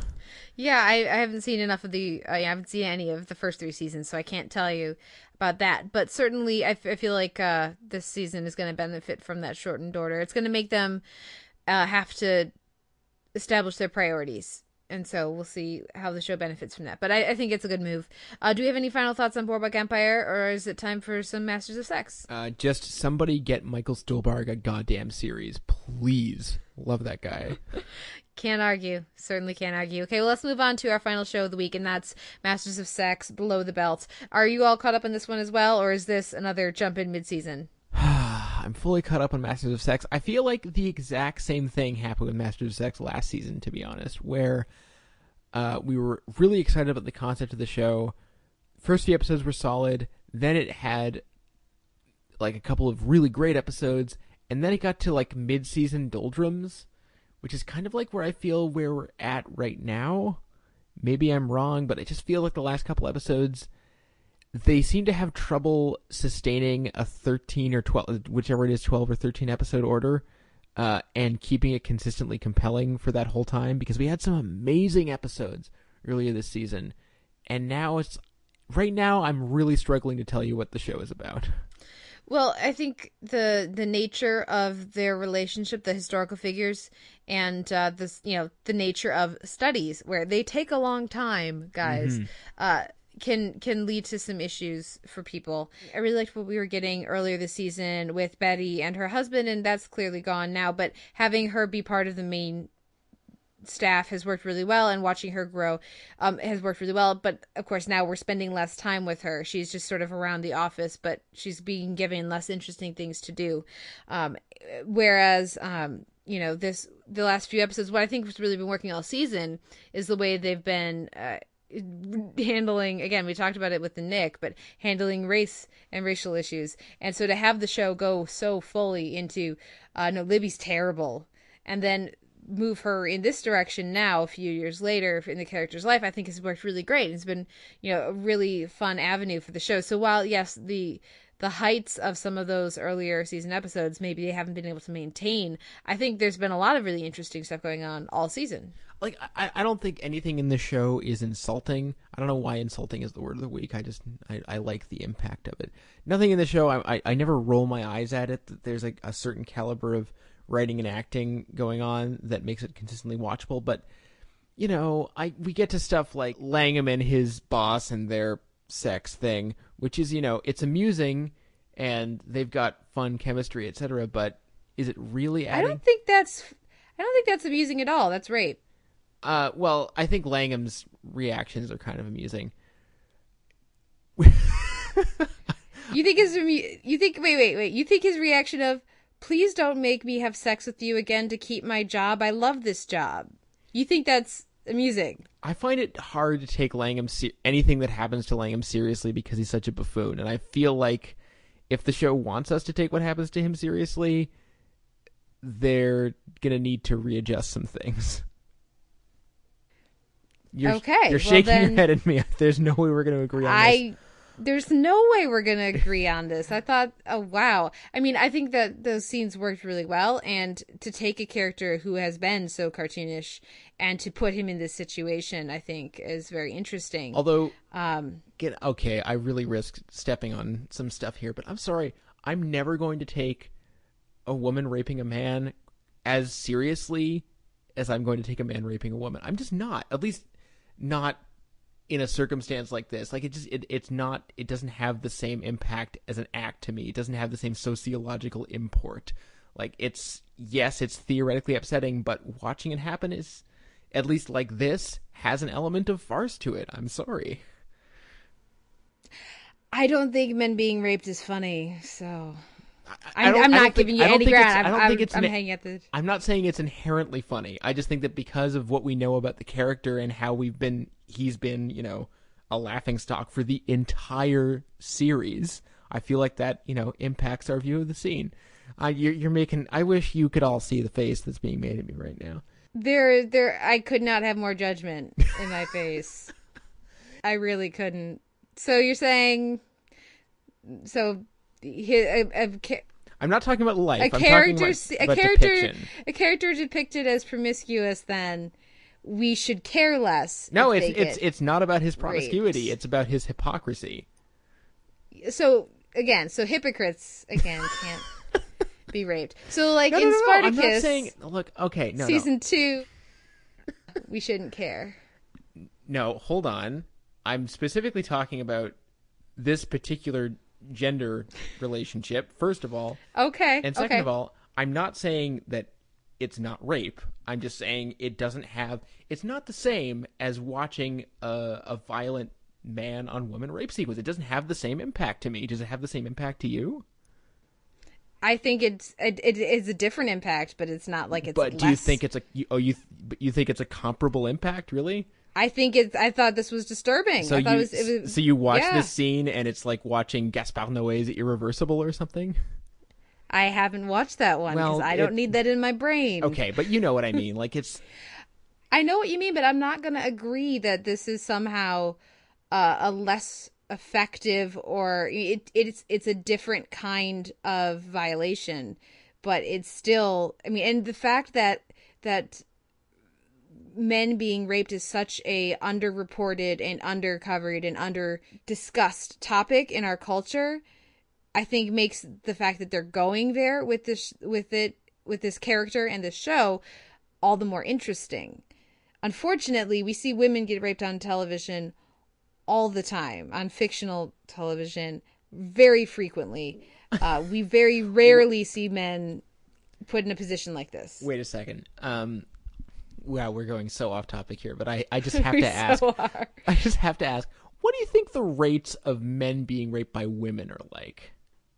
How much do you think that's really happening? I mean, I'm sure it's happening, but uh, as compared to men raping women, what do you think the percentage is? Like, what's the ratio? I don't know. I don't know the research on it, but I know that it happens, and I know that it's this sense that if the body responds, then therefore it's less of a rape or less of an assault. When the same thing happens to women, and that's not they they are not looked as you know as being somehow asking for it or participating and all of that. And so uh, I think that it's a tricky topic that doesn't get discussed because it's tricky. Um, and I, I the the stats in real life, I don't know them, and I don't think that they are anywhere near comparable percentage wise or anything like that. But can you think of another show that has done something like this? Okay, can I, can I reformulate this in a way that I think won't be offensive? I feel like Okay. if the show wanted this to feel impactful and to take it as seriously as you clearly are, um, I don't think it did it because it, like I didn't feel any of that, and maybe I should have, but I really didn't, and maybe maybe it's my fault and I'm a terrible person, but I would like to think I'm a pretty open-minded viewer, and you know, I just I it, it didn't have it didn't oh, God God help me, but it it just didn't feel rapey enough. If that's what they were going for, I'm just I'm using that as a as a verb now. So sorry. Anyway, wow. So if you want, we could we could do this for another half hour if you want. we probably shouldn't. We should probably move on. Uh, but I do. You know what? Again, shows that prompt conversation like this are always one that ones that I am happy to have on on the rotation. And Yes. so I look forward to hearing from you guys. I would prefer this to be more of a comment at the website kind of a thing, as opposed to 140 characters on Twitter kind of a thing. But I do look forward to other people's thoughts about it. And, uh, you know, I haven't looked at other reviews. I haven't looked on Twitter for the response. So I have no idea how most people re- reacted to this scene. It's very possible that, that there are going to be a lot more people who, t- who watched, uh, that scene and that sequence and had the same reaction that you did, Simon. Um, but I just know for me, it was, it was, um, impactful and, uh, so I just I, I I look forward to hearing what other people think. Yes. Uh, can I just add? And I and you're not you're not a bad person and you're not a you're of course not. I'm just being uh very judgmental of your reaction in this, but obviously Simon uh does not need people giving him a hard time. I feel I have given you enough of a hard time. Yes? I can always use more of a hard time. Anyway, um, I I will add on a totally unrelated note. As much as I wasn't enthralled with every aspect of uh, Bill has a secret brother, which was such a weird thing for this show to pull. Um, Christian Borle is good casting for that, I think. Yeah. Yeah, like you'd never think that they. It never occurs to you that they that they could look related until you see them side by side, and you're like, oh yeah, yeah. I can see it. Yeah, I can see it, and I and I like that it. I I like the scene we got of um of Sheen and, and Dowd finally actually having a moment of agreeing on something. Uh, that was that was a nice little little moment. But yeah, Masters of Sex never quite as consistently awesome as I want it to be, but it's still still a worthwhile thing, and it's been renewed, which you probably mentioned already. But that's always nice to hear. Yep, yep, definitely. Uh, so great to have Ann Dowd. It's it's like the year of Ann Dowd. It really well. is. She's everywhere. It's um, yeah. also if anyone's still ro- still watching Ray Donovan, I really want to know who you are so I can see that you're real. Yeah, yeah. I've not heard anyone talking about that one, uh, but I'm sure that someone out there is watching it. Or uh, has it come back yet? I don't even know if it's come back yet. Uh, it did. It's it's been airing alongside Masters of Sex, and it also got renewed. Oh yes, that's true. I I knew about that. Yeah, I've not heard anybody talking about Ray Donovan, so it's true. Maybe they maybe they don't quite exist. Uh, well, eh, let's let's wrap up our week in genre and drama here, uh, because I think we've gone on enough of a digression. What wins this week in genre and drama for you, Simon? Um, good question. Um, you know what? Just for being totally unlike anything else that's happening this season, I'm gonna give it to Outlander. What a weird show that is. um, this week I'm going to give it to hmm. They're all pretty. There's a lot of ones that are pretty much equal. None, nothing really stands out to me. I know the Whovians out there are probably upset with me for not immediately going to Doctor Who because I did like that one quite a bit. But um, I also really liked Outlander. Uh, I also really liked Boardwalk Empire. I'll I'll uh, I'll join you in the Outlander love. I think this week. There we go. It, it, was it was a week of um, especially with the genre shows for me, seeing the strings but not caring, right? Because of the execution. So um, honorable mention to Doctor Who, honorable mention to to basically everything else. But I'll give it to Outlander as well. All right, good on you, Ron Moore. A few show notes. You can find a post up at soundonsight.org for this episode where you can leave us a comment and let us know what you thought of this week's TV. Uh, not just Masters of Sex, but everything else as well. Uh, you can also email us, theteleverse at gmail.com. You can uh, find us in iTunes, where we have an M4A chaptered feed and an MP3 unchaptered feed. You can also like us on Facebook to follow the goings on at on TV. And, uh, of course, Simon and myself. What else? You can find us on Twitter. I'm at the Televerse, and you are? At Sucker Howl. And Simon, what is our question of the week? Uh, well, given that a lot of our chatter this week was about period shows from Masters of Sex to The Knick to Boardwalk Empire, etc., etc., Outlander, Outlander yeah. right? Yeah. a little bit different, but still. Um, I'm wondering if there's any periods that people feel like they haven't seen represented that they want to see, uh, whether geographical and you know temporal, that you feel are underrepresented. Personally, I'm still waiting for a you know a super realistic time travel show where people get back to the Viking period, and I'll get blood eagled in the pilot. Oh, you're just waiting for the Vikings to blood eagle. Didn't they do that? I feel like they did, but maybe I'm wrong. I'm sure they must have. Yeah. Okay. Um, let me think. What time period do I want to see that I have not already seen? You know what I would love to see would be some kind of a, a look at um, various some time period, but rather than going because people there's several series, notable series of like ancient Rome or wild or, or the like the the the you know West, you know American West or frontier or that kind of a thing. I can't think of a show other than I guess Doctor Who, a couple stories that has looked at uh China or Japan, like East Asian history. Mm-hmm. I feel like that could be really interesting. And I'm sure when Doctor Who did it, it was super realistic with extra Hey, Marco. Polo. There's 12 episodes and they're all lost, I think. So it's just audio and yeah, yeah. But it was that that one. That one is is fun. But you know, not. I don't go to Doctor Who for my history most of the time. Uh, anyways, but that I guess that's my that's my answer because I think that could be fun. There we go. Let us know what you think. Okay, now we're going to take a break and come back with Alasdair Wilkins from the AV Club and Debating Doctor Who to talk about the British sketch show That Mitchell and Webb Look. We'll be right back after this. So, who should we invite to our next do? Oh, let's invite Moneypenny. Oh, yeah, let's have Moneypenny. She's always good value. Although, What? there's a chance she'll bring that bloke. Oh, God, yeah, I think I know the one you mean. The tall one. What's his name? John. James. James, yeah.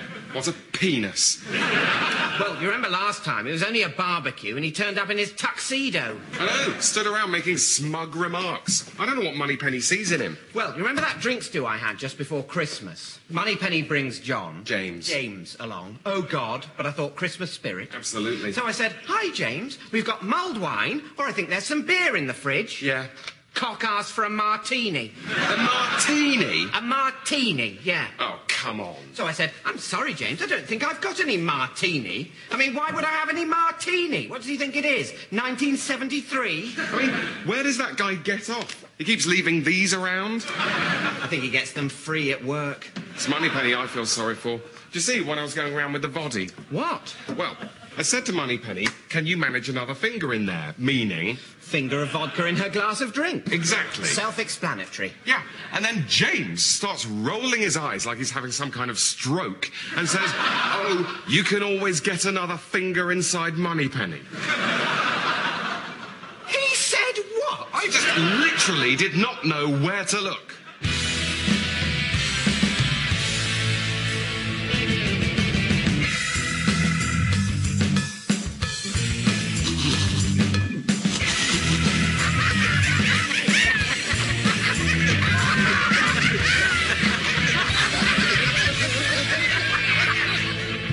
We're back with the Televerse. This is Kate Kulzick, joined uh, once again by Simon Howell. And this week at the DVD shelf, we're talking a little more British comedy uh, with with guest uh, Alasdair Wilkins from the AV Club and debating Doctor Who. Alasdair, welcome to the show. We're going to talk a little Mitchell and Webb. Yes, which I'm quite excited to do. There used to be lots of uh, American comedy duos as well, but I feel like that's less of a thing in the United States uh, at this point. The but, double act. Yeah. Yeah, the double act is it's a very British phenomenon. The the blank and blank construction is is the sort of core of British comedy. Even like Monty Python, which was six people, was like two double acts. You know, out of the you know, so sixty six point six percent double act. Yeah, and I mean, for me, I I first became familiar with it with uh, actually watching Jeeves and Wooster with uh, Hugh Laurie and Stephen Fry, and then later watching a bit of Fry and Laurie and stuff. So for I'd heard of Mitchell and Webb, but I hadn't watched I don't think any of their of their work. And of course, we're talking specifically this week about that Mitchell and Webb look. Um, what what made you want to talk about this show? Uh, well, this show is. I, I, have to admit, I'm not the biggest fan of sketch as a comedy form. Um, and I, I, just have to say, when I discovered Mitchell and Webb, uh, David Mitchell, Robert Webb, and that Mitchell and Webb look in particular a couple years ago, I just fell in love with it. Like it reignited my love of what sketch comedy can be. Um, and I think part of it, I think you mentioned Fry and Laurie. To me, these are very much the spiritual successors to Fry and Laurie um, as as the sort of very very intellectual kind of comedy, uh, very very British, very intellectual, very Oxbridge kind of form. So uh, I'm just it, it's it scratches me where I itch, so to speak, comedically sketch tend to be very much a hit and miss uh, experience. And the beauty of watching sketch shows on uh, on dvd or in the you know mitchell that mitchell webb look is pretty much all of us up on youtube. And i'm sure there are other streaming places where you can watch these episodes. The beauty of it is uh, of course if something doesn't work there's going to be something else coming up right next and when you're when you're marathoning it all i forget the ones that didn't work and the ones that did work stick with me. So it tends to be more successful for me in sort of marathon form. I didn't get to see as much of this as i would like. Uh, i saw the whole first season and then a, a, smattering of different sketches for the second third and fourth season. But there are certain ones of these that just were pretty much killing me. And uh, and those that maybe got a little tired for me and we'll get to some of these different sketches and recurring gags uh, in a moment here. Uh, they they weren't um, as painful as i feel like there's nothing quite so unfunny as a sketch that isn't working and yet is still going. Um, i don't know. So uh, maybe that's just because i again i'm not as big of a sketch person but i you know i could watch uh, bitchy party planners talk about james bond all night and be a happy kate I, and I'm quite quite happy to do that as well. That that is uh, one of the finest uh, sketches they they have, uh, which is I think something that they did originally on that Mitchell and Webb look, which was their radio show, uh, which was sort of the original well, I mean, I think they've been working together since since Cambridge, but um, the idea of two people, it's sort of just ambiguously defined couple, basically pa- played by them planning a party and describing various guests as just the most horrible people to have, and it's a thing from Scooby Doo to James Bond. I think Gandhi is one who actually they think would be a terrible uh, a terrible guest uh, on the radio show. So there's there's a whole range of people that it, it's a very good uh, concept for a sketch. Yeah, there's there's any number of these that worked, but that was the the first one that when I was watching that first season, I was like, I'm gonna I'm gonna enjoy the show. Simon, uh, were you familiar with uh, Mitchell and Webb, the the comedy duo, or this show in particular before this DVD shelf? Okay, quick moment of pedantry. I believe you just referred to their radio show as that Mitchell and Webb look. I think you meant that that Mitchell and Webb sound. Yes, that is that is true. I'm I'm in something like hour uh, three of podcast recording today, so uh, yes, I apologize oh. for the misspeak. That Mitchell and Webb sound. We know how that goes. um, I'm just getting back into the groove myself. Uh, I know Mitchell and Webb primarily through Peep Show, which I I'm have to set a rule for myself right now that I can't compare. I'm not allowed to compare this to Peep Show. Uh, so I'm just not going to do that. But I do love Peep Show. One day, if and when it ever actually ends, I would I would love to DVD shelf it, but we'll save that for when it actually happens. I have uh, I have a similar relationship with sketch with sketch shows as Kate does. Uh, I've I, have i have probably seen overall more American ones than uh, than British ones. What I find interesting about Mitchell and Webb is it's it has a range of humor. It's and, and, a, and, a, and a wide stylistic range as well. It has very sort of traditional, if there, if you can, you know, say if, if TV sketch comedy's been around long enough to call it a tradition, I guess I guess we can we can say that. It has very traditional sort of sketchy sketches, and then it also has some meta humor. It has some more surreal humor, uh, and I would say that there's nothing on the show that is edgier than let's say, uh, like it's it's roughly as it, the edgiest it gets is about on par with let's say Mr. Show, and then there's a range below that that's less edgy, which is fine. You know, not every sketch comedy has to be uh, has to be on the bleeding edge all the time, but I, I do find it interesting to watch uh, this, this, various these levels of meta humor as well as this mix of high and lowbrow humor, which uh, they do uh, quite a lot of both. Um, you know, they're they're not above just throwing the, the word poo around uh, for an entire sketch for laughs. Uh, but there's some there, there's some amusing highbrow humor as well. Uh, that being said, uh, it is the, the, the quality is all over the place. There are some recurring bits that I think are amazing. I'm sure one that we we're probably going to talk about anyway that uh, must really work for some people and not at all work for other people would be uh, Sir Digby Chicken Caesar, which personally I am in love with those sketches, and I can imagine them really grating on other people. Uh, then again, the snooker guys don't work for me, mostly because that's just a, a step too far into Britishisms for me. Uh, and then there's other one-off sketches that go on forever and just are absolutely horrible, like the sketch with uh, with Santa Claus and his son I have no idea what that sketch is about.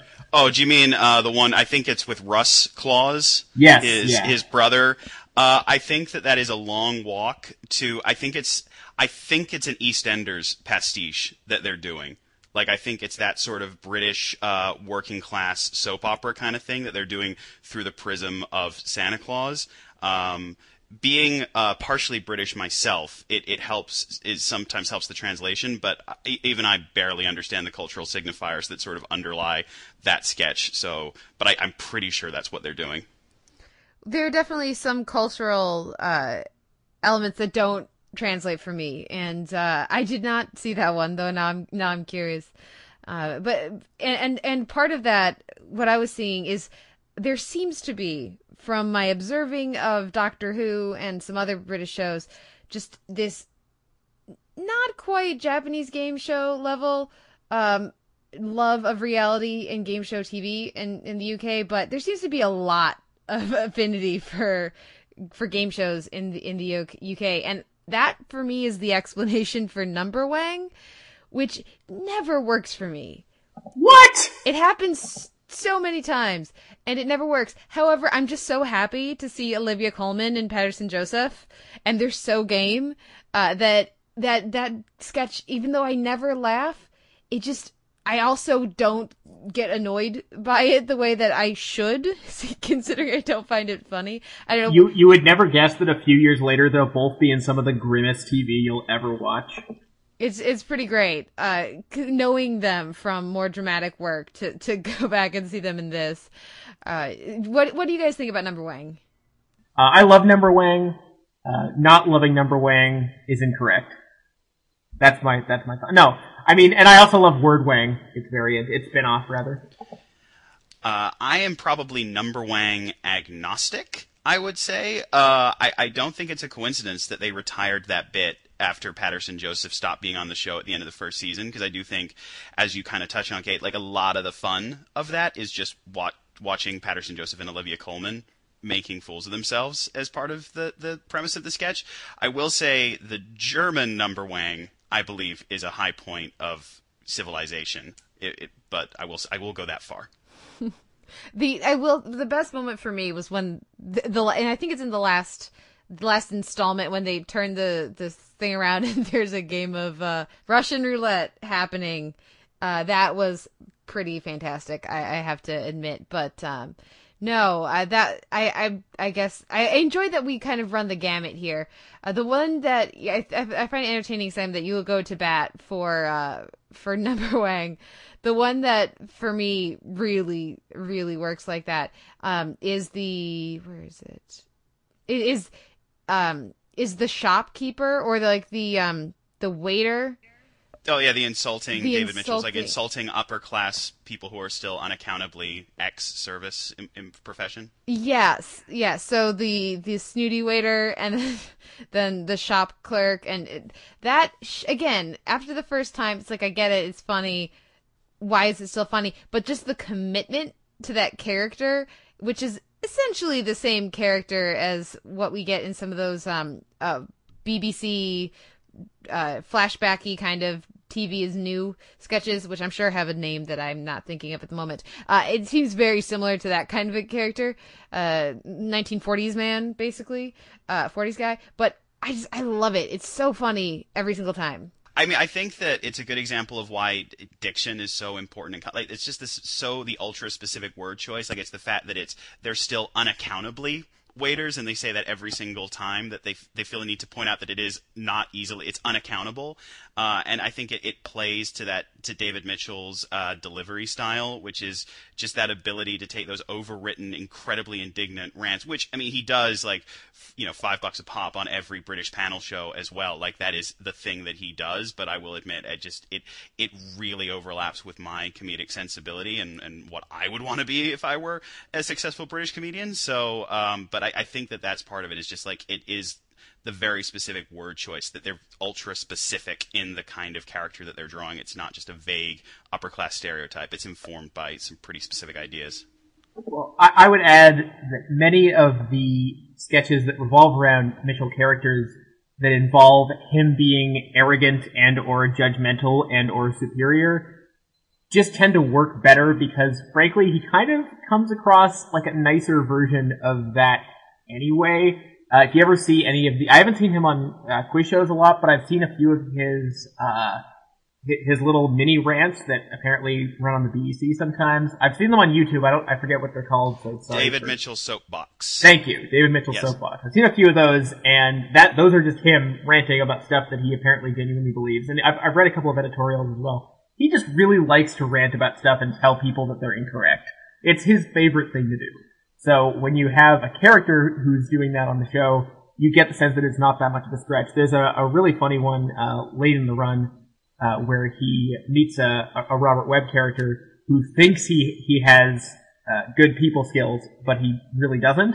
And he you can just sense the palpable delight he has in explaining to him systematically how he does not in fact possess any people skills whatsoever. Well, and then the other one that I had to specifically mention is, and again, and this is one of the first sketches I saw, so it was another one that really won me over to the show.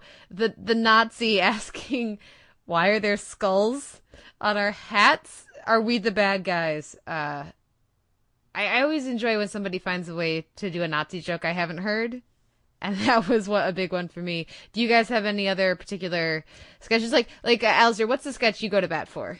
Uh, I I mean the you you really take a very easy one because that's like one of the very first sketches that they do, and it is the exact quintessential Mitchell and Webb sketch. Uh, one of the ones that I love is they do a few hospital related ones, but I will say the they have this recurring bit with the writers who do absolutely no research before uh, writing their show, and I think some of them work better than others. But the first one they did, I think, works like gangbusters, which is their medical drama one, uh, and then you see like a minute and a half of the worst researched medical drama one, where like you know they're they're too much electric is a medical diagnosis, and you know they, they take away from an autopsy that this person liked butter, um, and it, it, it's just because Mitchell and Webb, as the actors in this show, so completely commit to it that, that it works. So I, and that's another early one that I just remember thinking this is exactly what I want from a comedy show. I would say there's a few sketches that I think, had they been handled a little bit differently, would have been disastrous and totally not funny.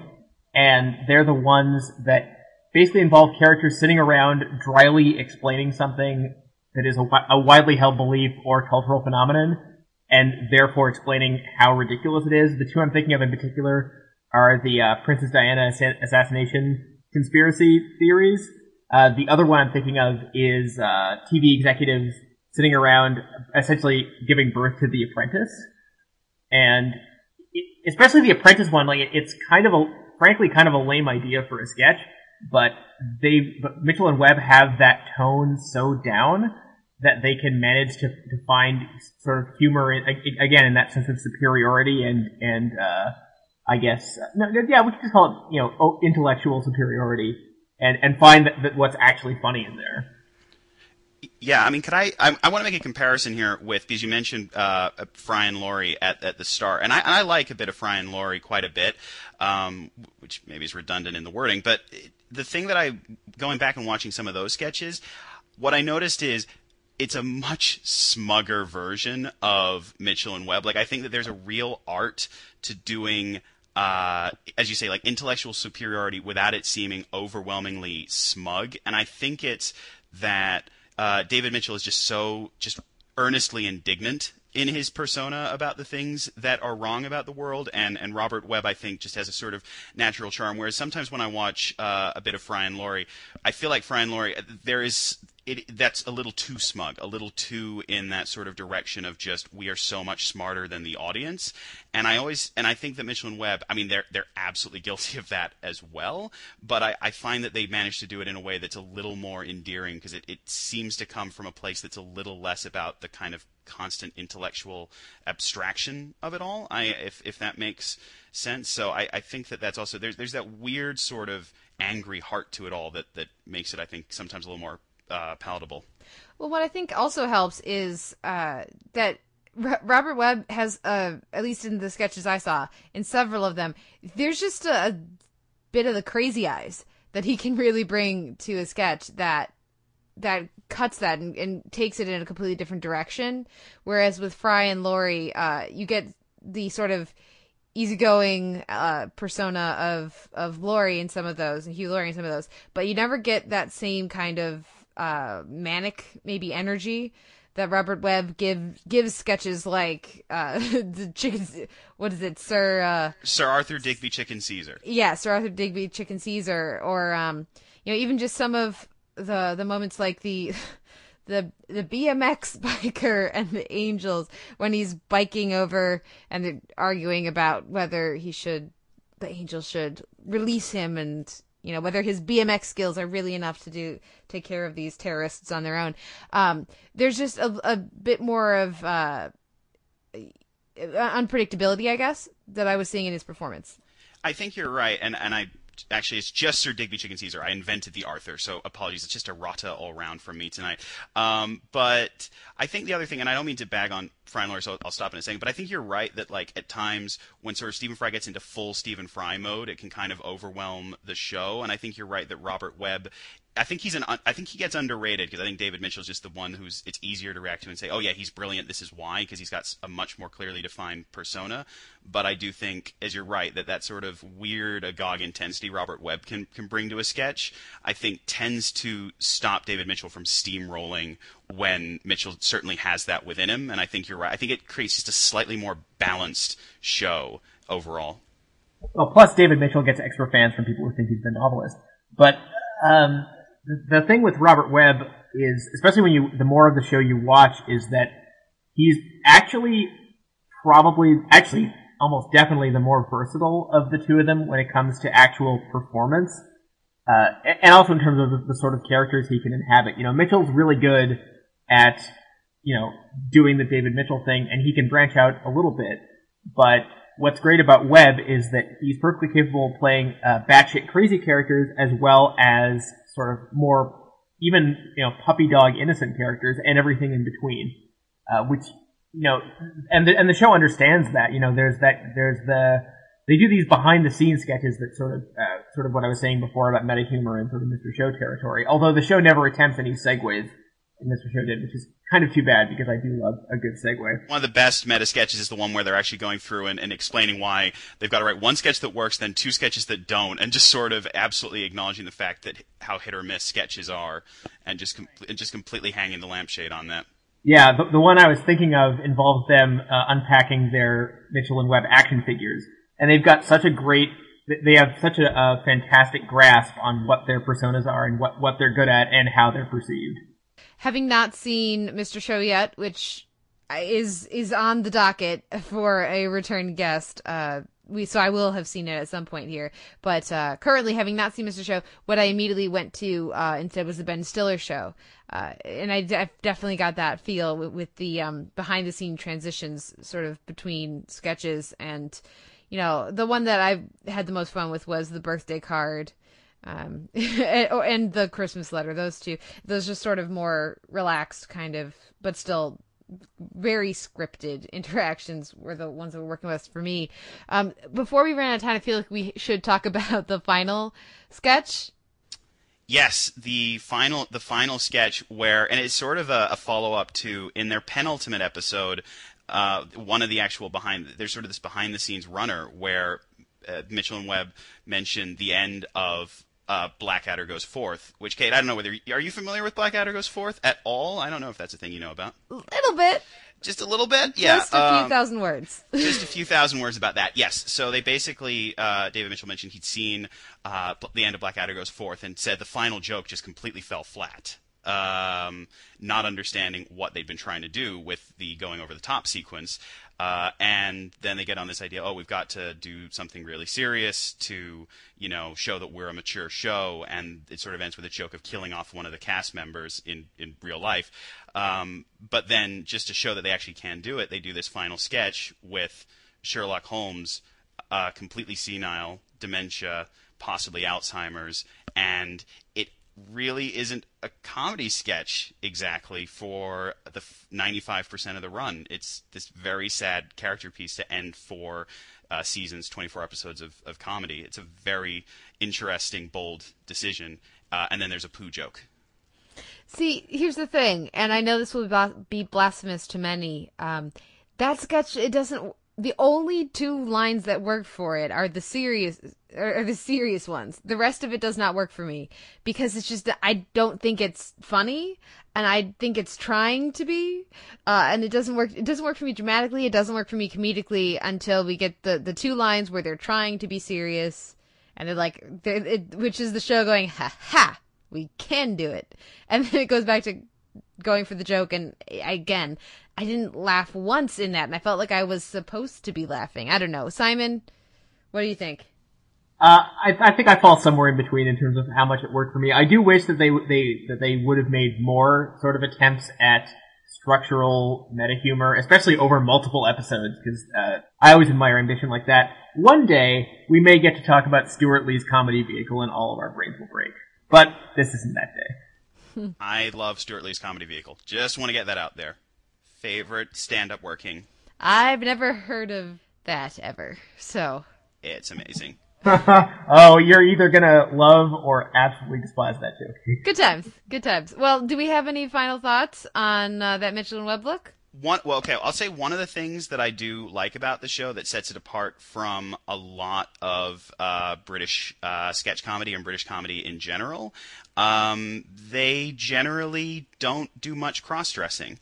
They they generally, if if uh, women play women characters, men play men characters. There's a few ex- there's there's a few exceptions to that, but um, I kind of like that because it does it it is one of the sort of supposedly iconic things of British humor, and I have to admit, as a Brit, I'm kind of glad that it just quietly moves past that. And while I you know it's still a very very male show because it's all Mitchell and Webb, I think it expands it just just I think it expands the perspective just just a tiny bit more than it might be otherwise.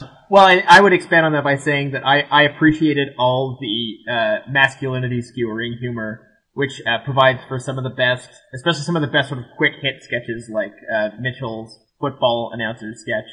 Uh, sorry, football pitchman sketch, which uh, I, you know, obviously football football mania is specifically a uh, European slash British phenomenon, but that one needed no translation.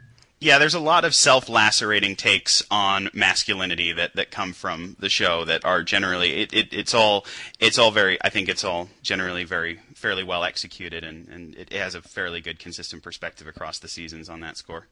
Those were definitely sketches that I had fun with, and in those those um those ones that like we said, this is not the most edgy sketch show out there, but the the the ones that uh we're willing to kind of go into that those other territories, um, sociological or um, or just you know again like you guys both said skewing masculinity and taking on these other ideas as well as just trying to be funny. Uh, those were some of my favorites, I would say. And and I guess my last thought on on this show is that we, we're in sort of a uh, renaissance of American sketch TV right now. I, I'm you know basically with everything that's going on at uh, Comedy Central right now, Key and Peele is soon to be back uh, for its for its next season. And you know with uh, Amy Schumer and and Kroll show there's a bunch of there's a lot of sketch TV that's on right now. And I really have been enjoying it in a way that's been very surprising to me. So I think people who are you know if you're waiting for the show these shows to come back or if you have discovered this genre with these new shows I think there there's plenty of really great TV of the past you know several decades. And this is one of them this show 2006 to 2010 that you can really dive into. And it, it hasn't you know there's these there's a couple maybe a couple elements of um you know the the late 2000s in there. But for the most part i think it it really works. And and it has a very high hit to miss ratio. I think people should check it out if they're unfamiliar. I agree, and also watch Peep Show because it's amazing. well uh Alasdair thank you so much for coming on the podcast. Where can our listeners find you and your work online Uh, well, most of my work is over at the AV Club, uh, specifically in the TV Club section. The big thing I'm doing at the moment is the my Doctor Who reviews, which are uh, butt numbingly long, um, but but hopefully of interest to to people. Um, and then there, I think there are you know a bunch of other random shows that I'll be doing as the season sort of gets properly started. And because I'm not saying enough things about Doctor Who online, you can also catch me at the Debating Doctor Who podcast, uh, which you came by, Kate, a few weeks, a few episodes back, and we enjoyed having you on there very much. So anyway, check that out if you're interested in it.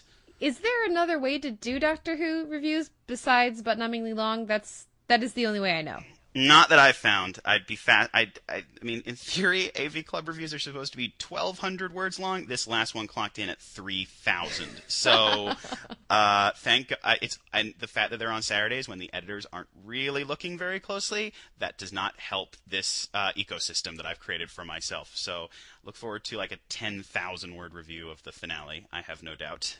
Good times. Well, thank you once again for coming on, and thank you everyone for listening. We'll be back next week with another episode of The Televerse.